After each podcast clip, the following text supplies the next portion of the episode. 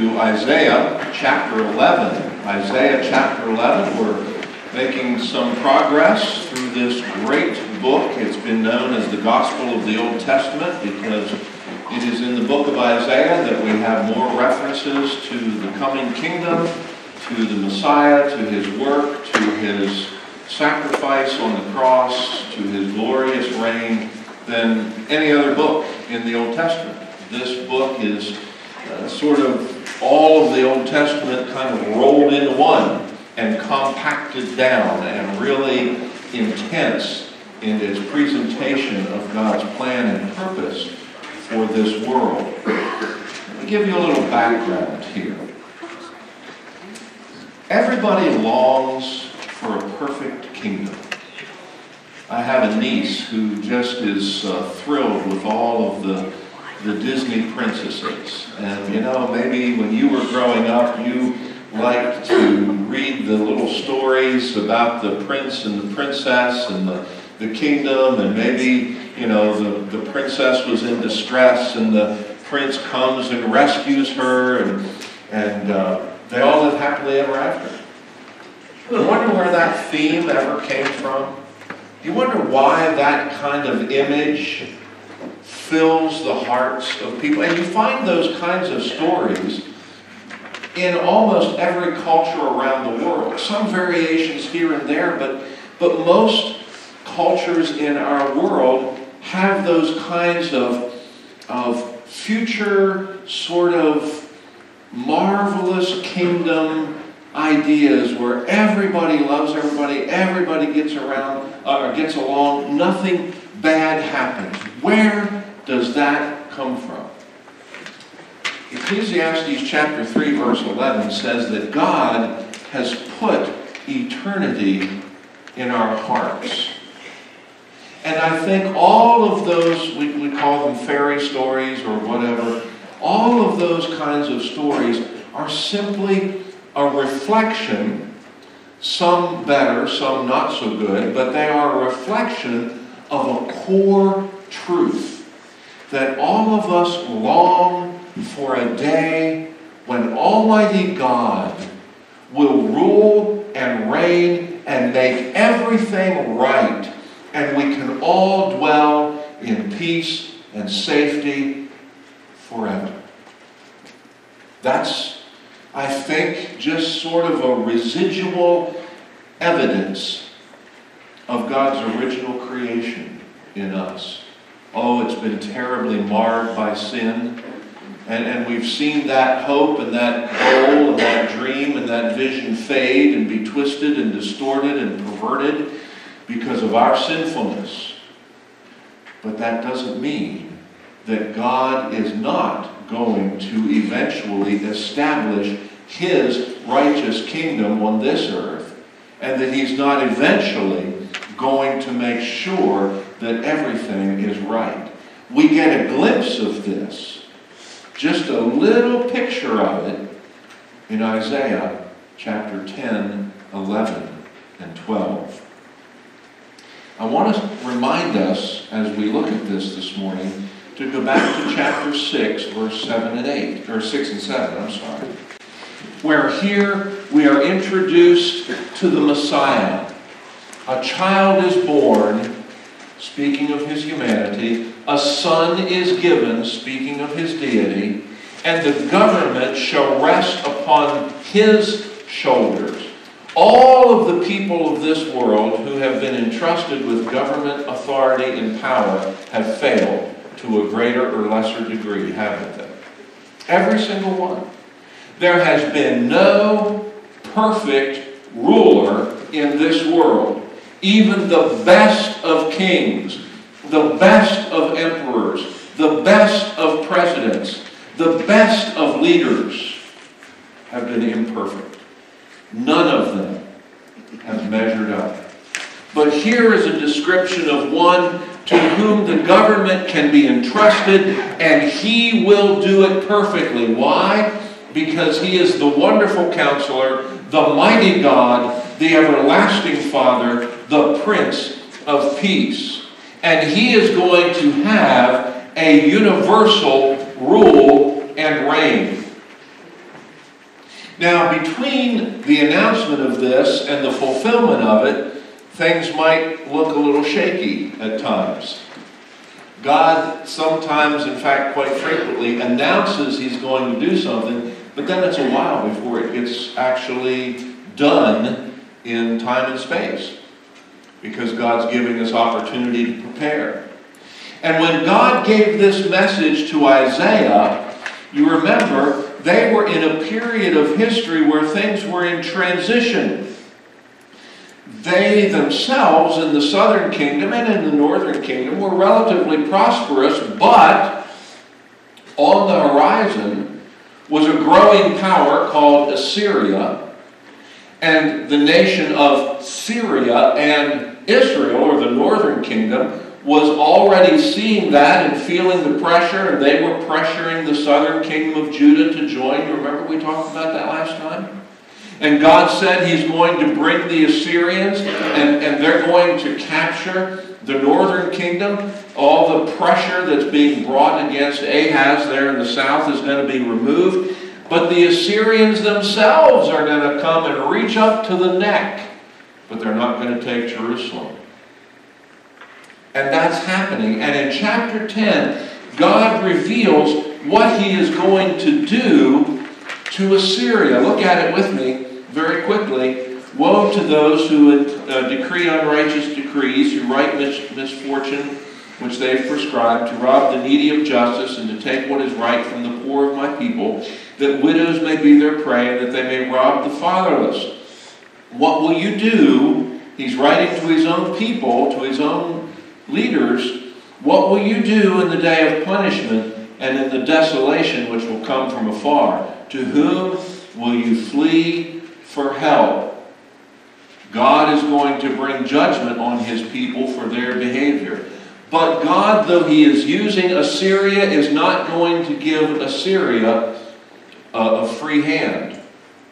God intends for them to do so much and no more and they're going to be held accountable. And look at verse 5. Woe to Assyria, the rod of my anger. Okay, Assyria is God's instrument, and the staff in whose hand is my indignation. I will send him against an ungodly nation, that's God's own people, and against the people of my wrath. I will give him charge to seize the spoil and take the prey and to tread them down like the mire of the streets.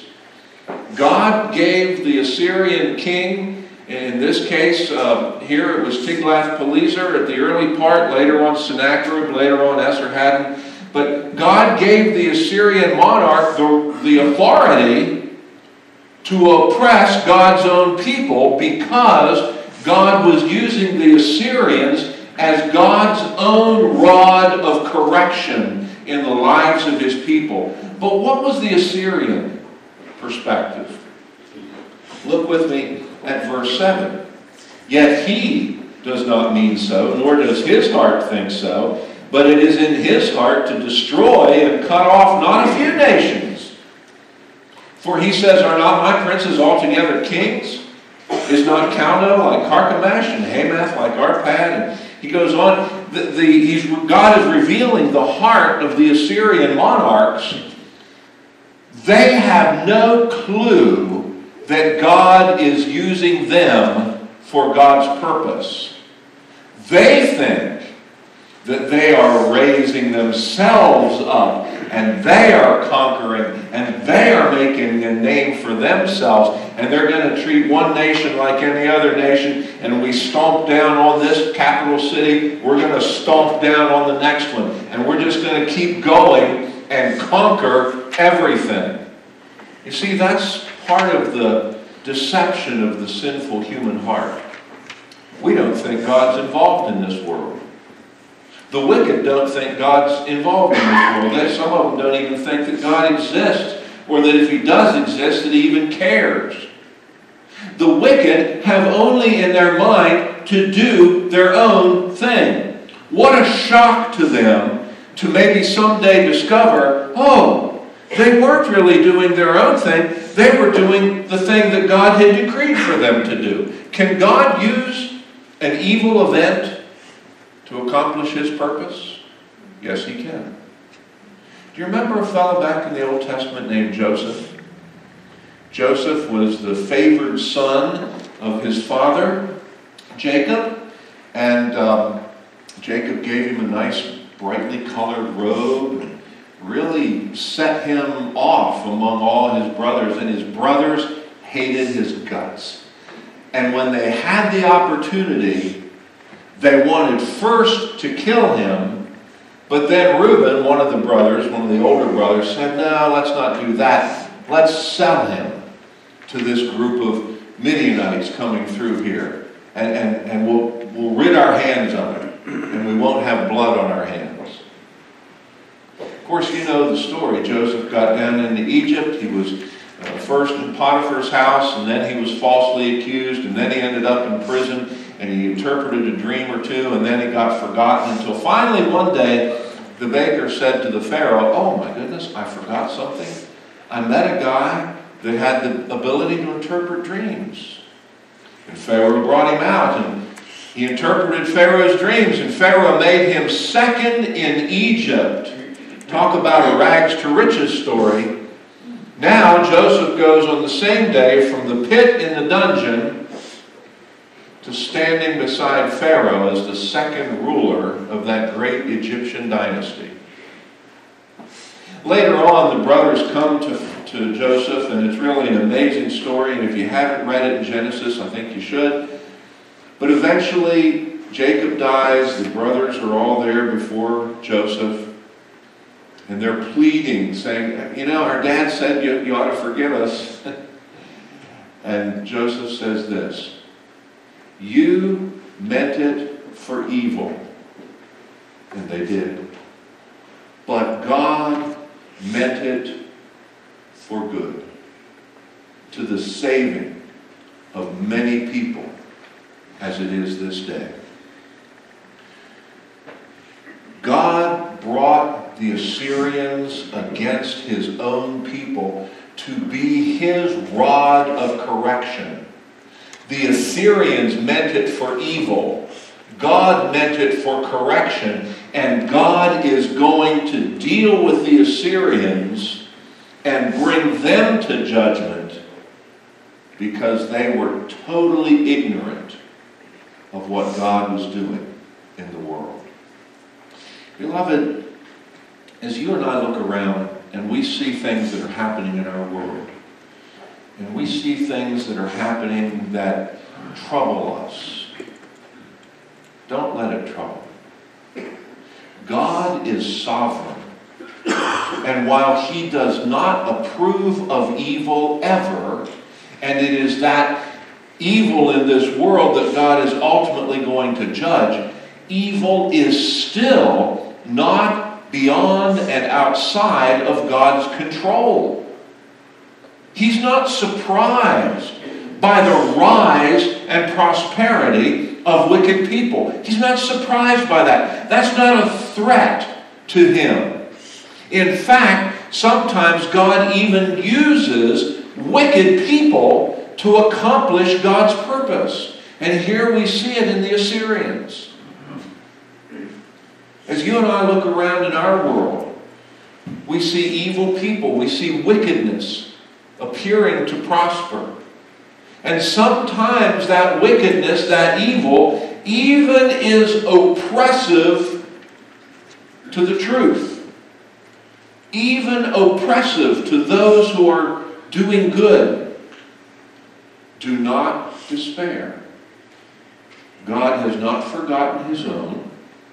His purpose in bringing the Assyrians to the northern kingdom was to bring judgment and to wake them up. And you know, the amazing thing is, in Second Chronicles, uh, I don't remember the chapter off the top of my head, but it talks about a number of the Levites who lived in the northern kingdom migrated south into Judah.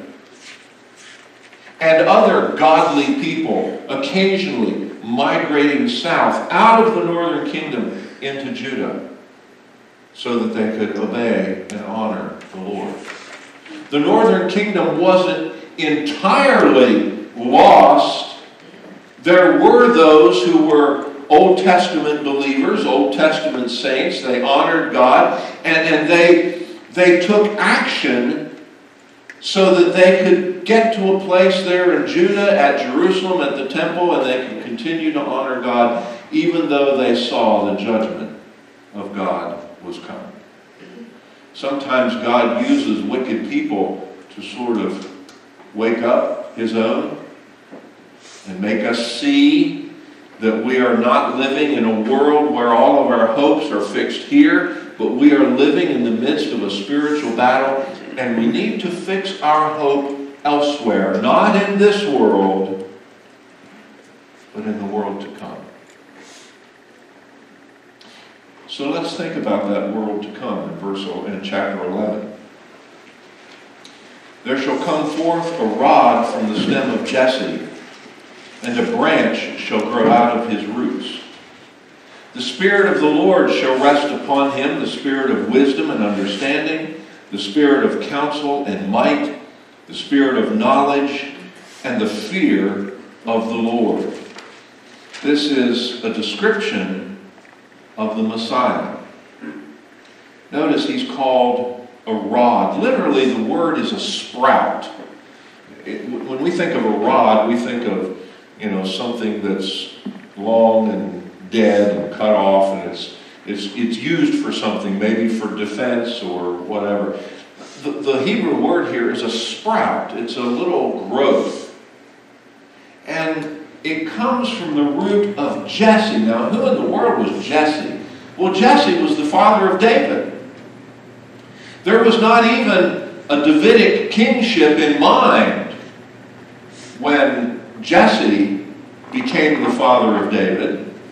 You remember, David was the youngest son of the house, and when Samuel came and was going to anoint a new king, Jesse brought all of his boys, except David, he was out tending sheep, brought all of his boys there before Samuel. The first one, Eliab, Samuel thought, oh man, this has got to be it. I mean, handsome guy, tall, good looking, smart.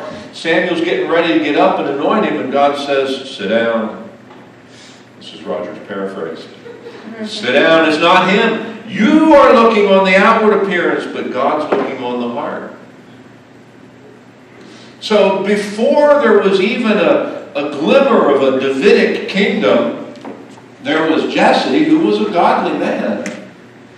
And Isaiah is pointing back to that because when there's not really any hope, when there's not really any expectation that a Davidic king will arise, someone in the, in the line of David, here comes this little sprout out of that stump that looked dead, that in fact was a descendant of David, and of course then of Jesse as well. And he would rise to rule and reign. This is the Messiah. He is a branch who shall grow up out of that root in Isaiah chapter 4, verse 2, we, we saw that name, the branch, being applied again to the Messiah. He is an outgrowth of God's promise. He is the fulfillment of that promise. And notice it says that the Spirit of the Lord shall rest upon him. And it describes the spirit of wisdom and understanding. This Messiah will know because he knows. He will have wisdom. He will have supernatural wisdom and understanding. It comes from the Holy Spirit. He has wisdom and understanding. He's the spirit of counsel and might. He can form a plan and he can carry it out.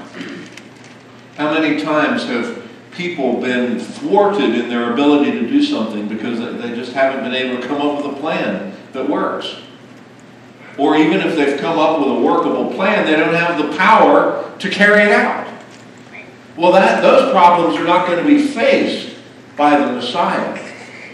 He has wisdom, he has power, he has authority, he has all the things necessary to fulfill his purpose.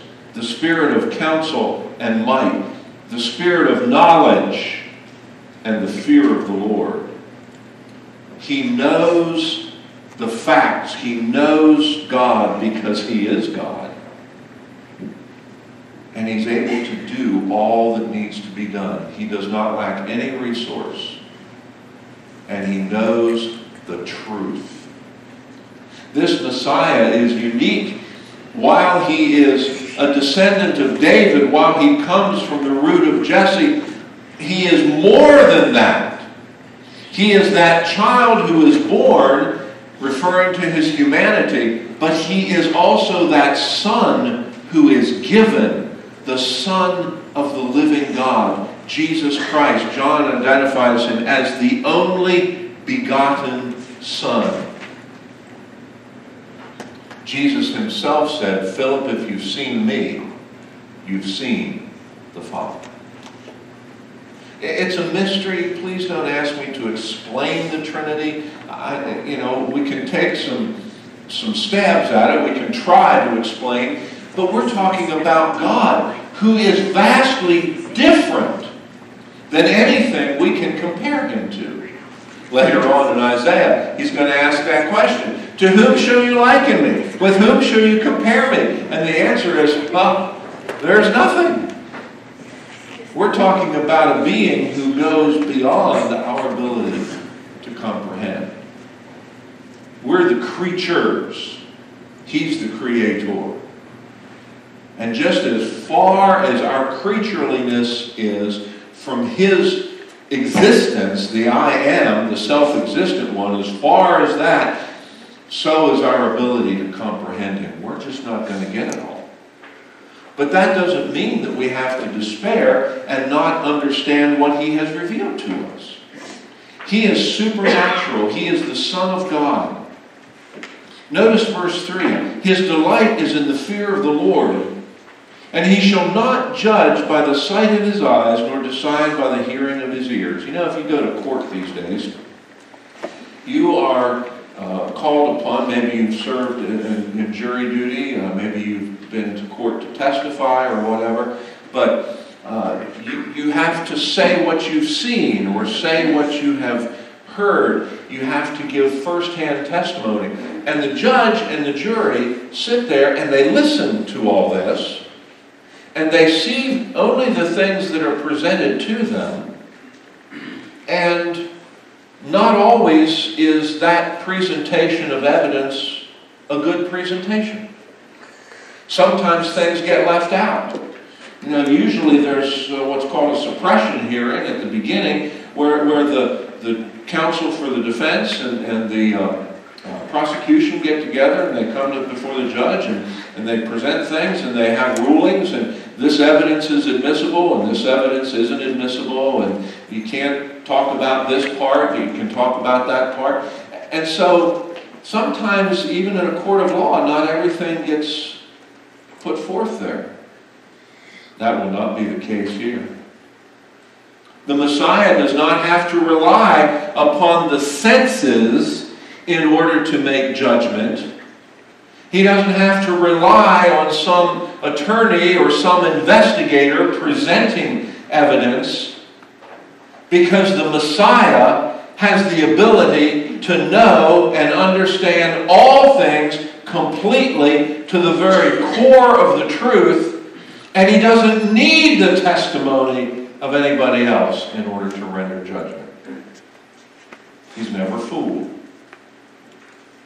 We know in the history of our, of our nation and the history of the laws of our nation that there have been those who are innocent who are declared guilty, and those who are absolutely guilty who are let go free. That's the problem of human wisdom.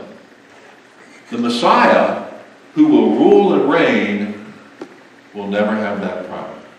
Ever. And that ought to comfort us.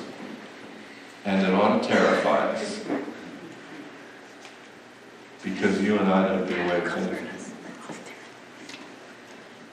Just think about that. We like the bad guy to get caught, don't we? We like the bad guy to get what's coming to him.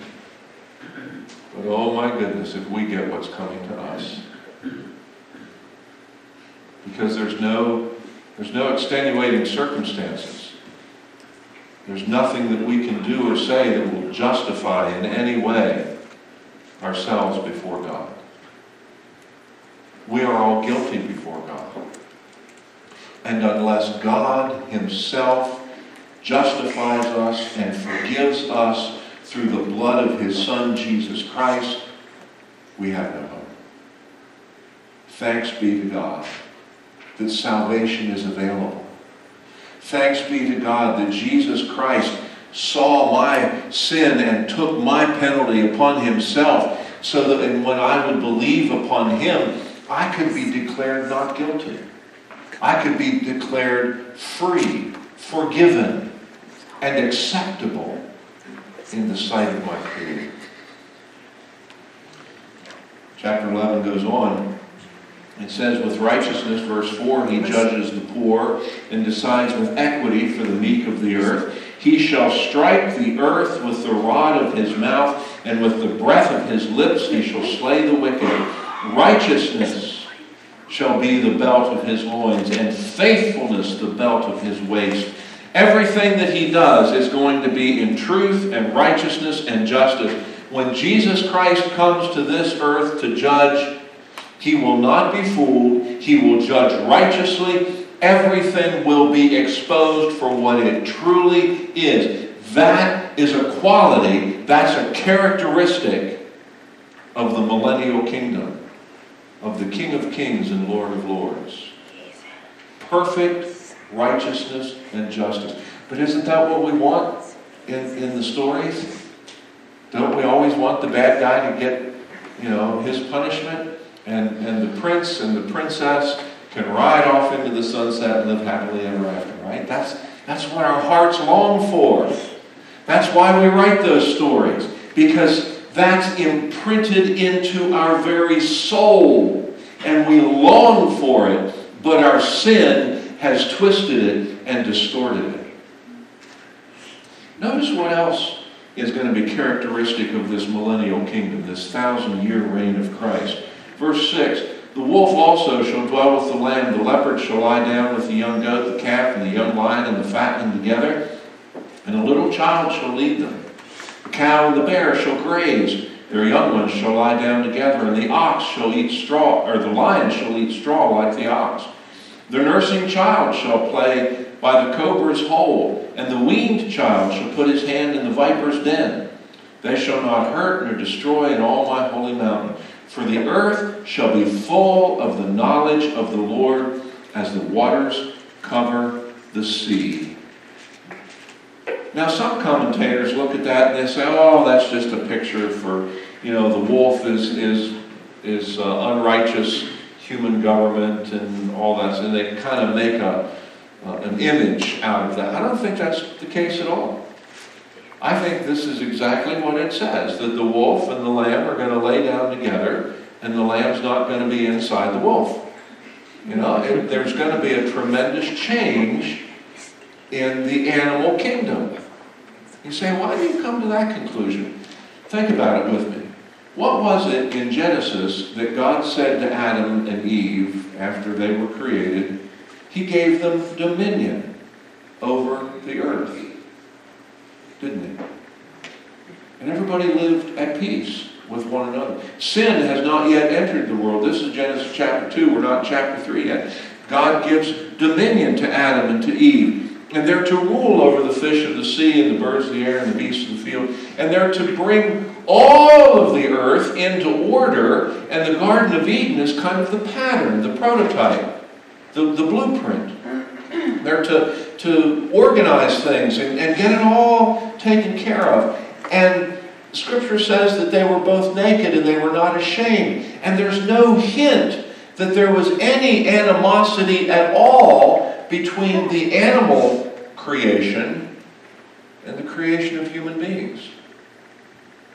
Maybe you've seen paintings of that world of Eden and I, and I get it, they're the artist's idea, but you've got all the birds and all the animals and everything, and usually there's the man and the woman, uh, and, and everything is at peace. And it's quiet, and it's lovely. Why do we long for that in the stories? Because God has imprinted it in our hearts for the purpose of driving us to the truth. We can't provide it for ourselves, can we? Well, we've domesticated a lot of animals, and yet they're not fully domesticated. You know, there are times, Jasmine, our little dog at home is typically a wonderful little dog, but there are times when her doggish nature comes right back to the surface again. And, and I, sometimes I call her, you beast, because she is. You know? She's a beast. And she has a beast's nature. But God is going to transform that. Just as He did in Genesis 9. Why were all the animals on the ark not eating one another? Why did the lion not consume the lamb? Why did the bear not, you know, eat whatever was beside it in the next in the next pen over there? Because there was no animosity between humans and animals until after the flood. Genesis chapter 9, God says, Now you can eat meat. And I'm going to put the fear of man into the heart of the animals. And I'm going to hold the animals accountable. This is amazing for, for attacking the human. And God says, I'm going to hold humans responsible for attacking one another.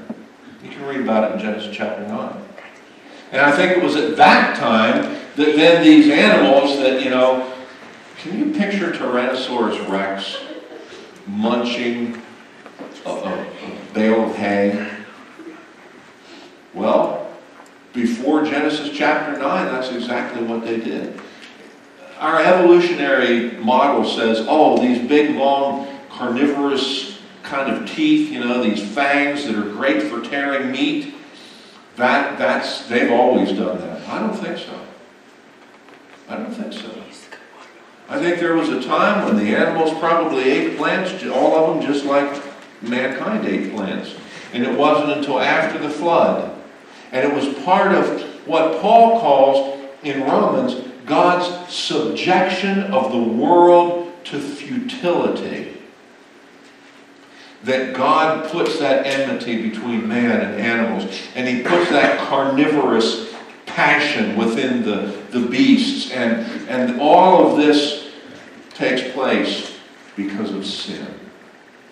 God is subjecting the world to the frustrations and the futilities that sin brings about for a purpose so that there can be a contrast between the behavior of sinful human beings and the righteousness and holiness of Almighty God, so that there can be a motivation for sinful human beings who finally discover I can't live in a world like this to look up and cry out for salvation.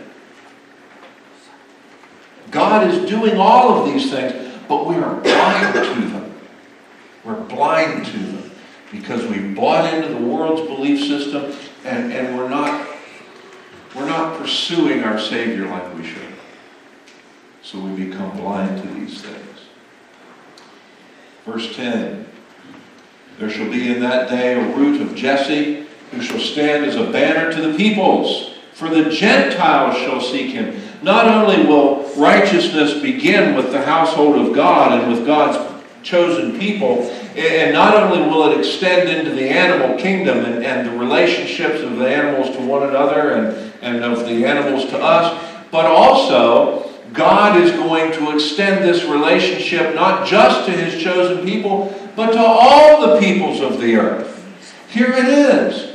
In that day there shall be a root of Jesse who shall stand as a banner to the people, for the Gentiles shall seek him. God's going to open salvation not just to the Jewish nation, but to everyone on the face of the earth. And you see it, for example, in Ruth as she leaves her gods of Moab, and she follows Naomi, and she says, Your God will be my God, and your people will be my people, you go, I'll go, and where you die, that's where I'm going to die. And yet the Moabites were cursed by God, weren't they? Because of the way they treated the Jewish people when they came up out of Egypt. And yet God extends mercy. You understand the heart of Almighty God? He has to judge sin. His holiness, His righteousness, His truth demands that sin be judged. And yet God, in His mercy, which is not in conflict with His holiness, God is not schizophrenic. He's not, he's not double-minded here. God is in perfect harmony with himself, and he is displaying all of the qualities of the Godhead so that you and I can see them and marvel at them. He is just and righteous and holy and, and brings vengeance on his enemies, and yet he is merciful and gracious and kind and patient. All of these things in perfect balance, in perfect tension with one another for his glory. And so God extends this offer of mercy and grace and salvation even to the Gentiles. Verse 11 God is going to amazingly recover his own people. In that day it shall come to pass that the Lord shall set his hand again the second time to recover the remnant of his people who are left. From Assyria and Egypt and Pathros and Cush and Elam and Shinar, from Hamath and the islands of the sea. If you were standing in Jerusalem and were pointing to these locations, you just you just went the whole way around. you just went the whole way around the world. All the directions of the compass.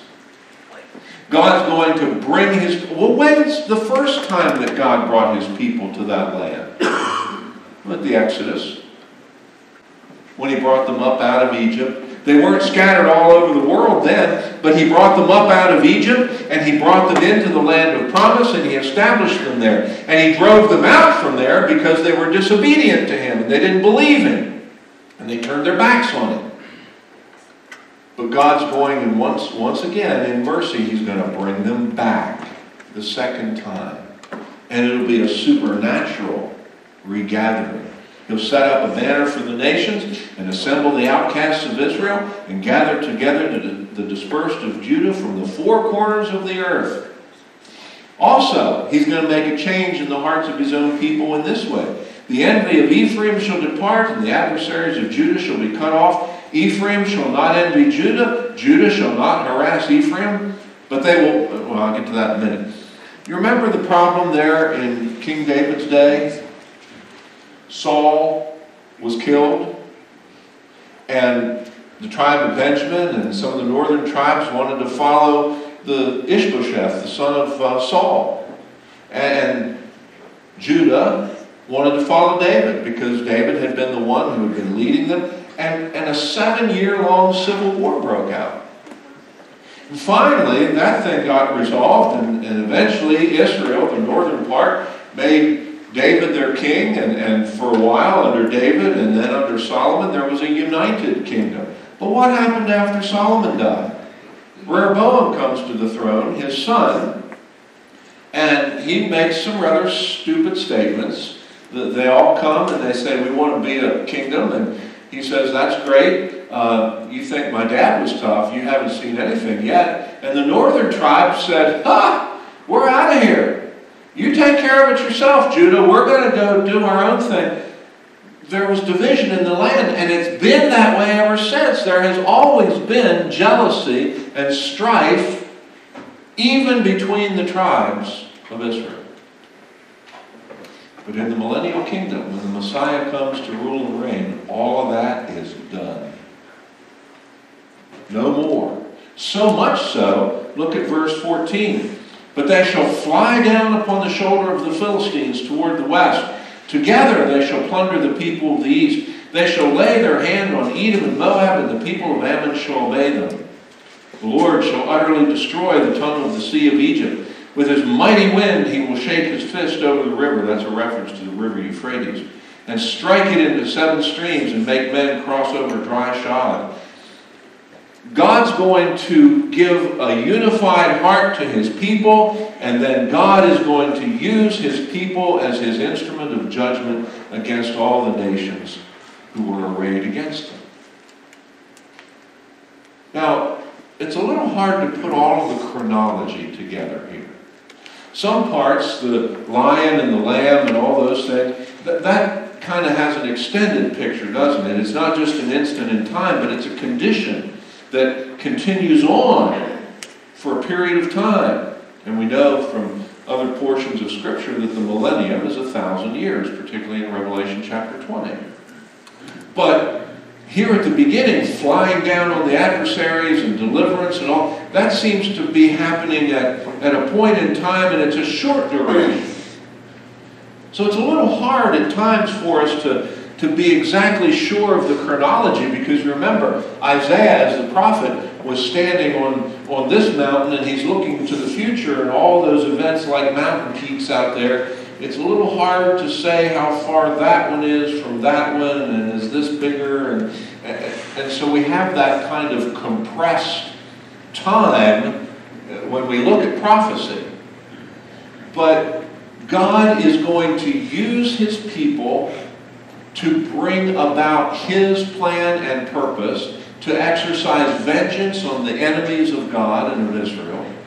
He's going to give his own people a new heart, and they're going to be unified together, and they're going to be in submission to God, and he's going to rule and reign through truth and righteousness, and he's going to judge, and he's going to open the door of salvation even to the Gentiles and the kingdom is going to be of such a different nature than what we experience right now. And all of this to the glory of God. Look at chapter 12.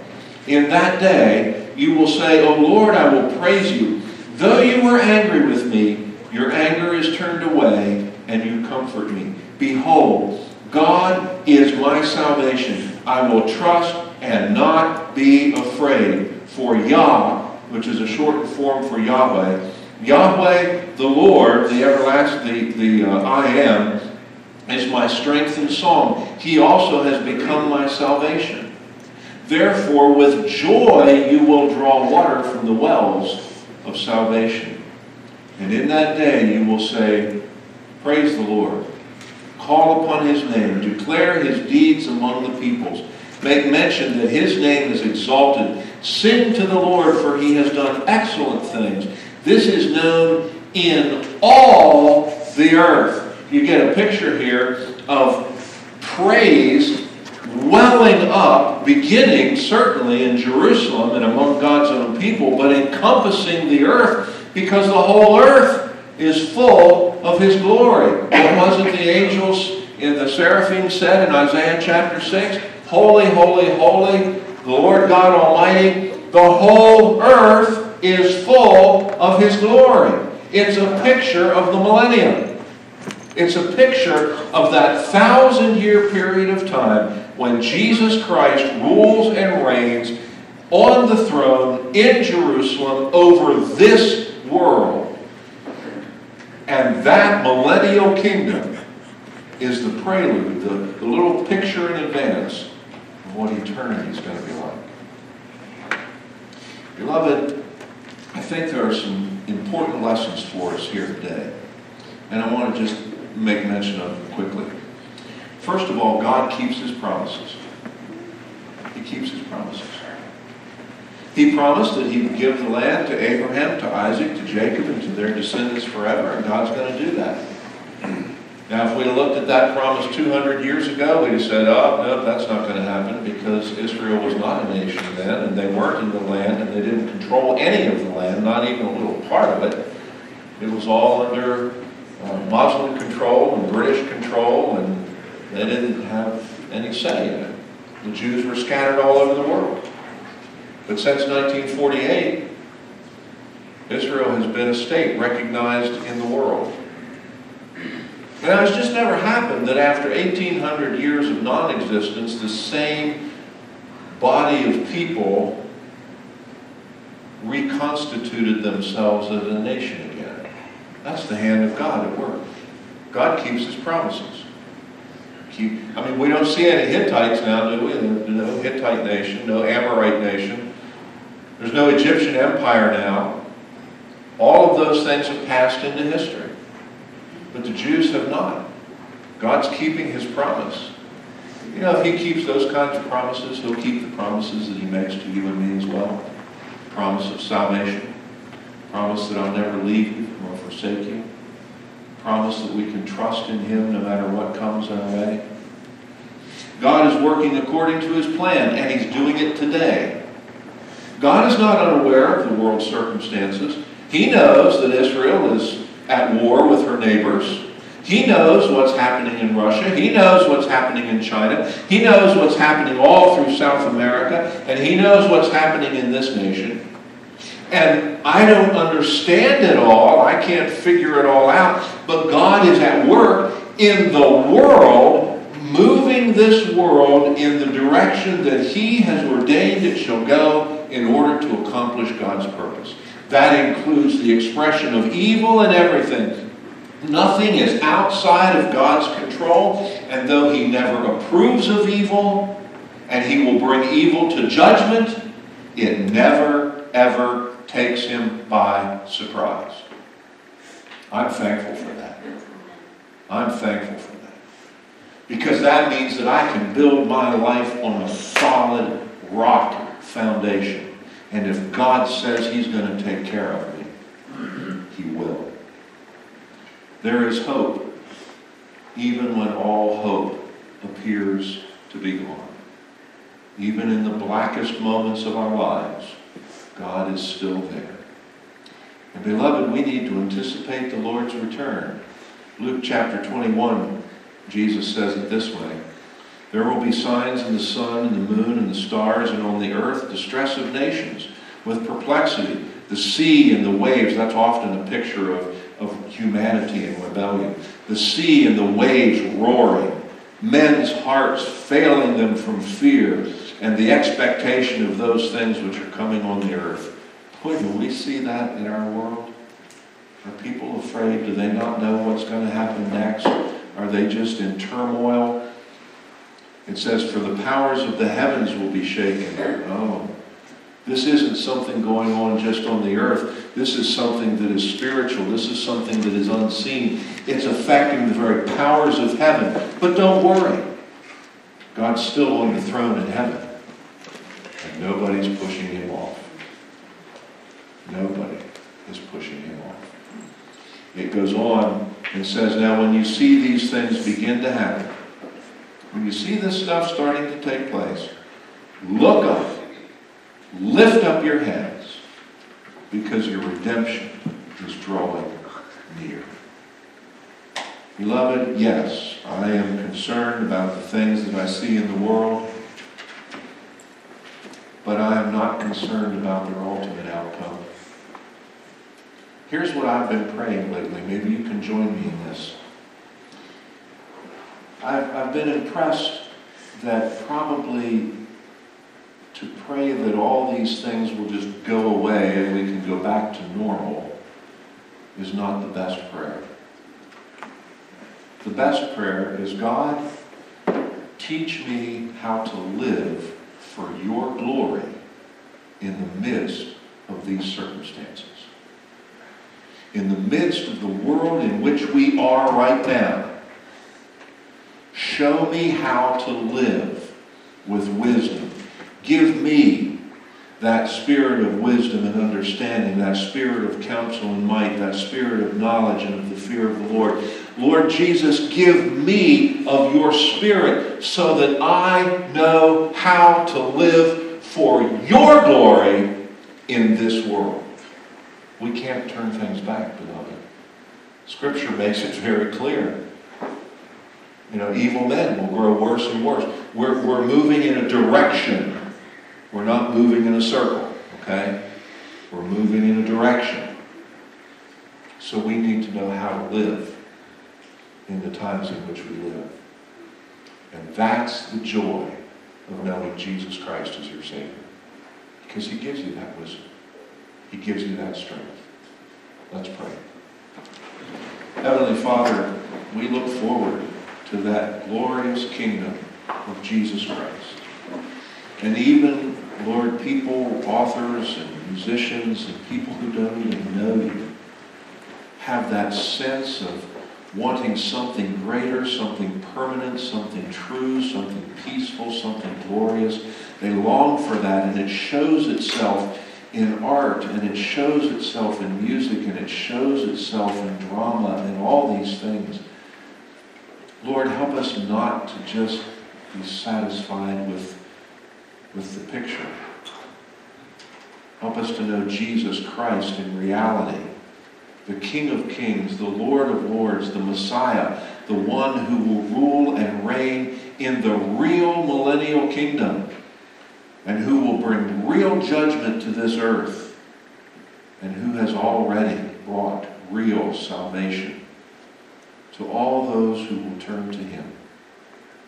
Lord Jesus, I pray if anybody here this morning needs to know Jesus Christ as their Savior and to find in him that forgiveness and that fulfilling of those longings of our heart, Lord, I pray that they will turn to you right now and cry out and say, Oh God, have mercy on me, a sinner.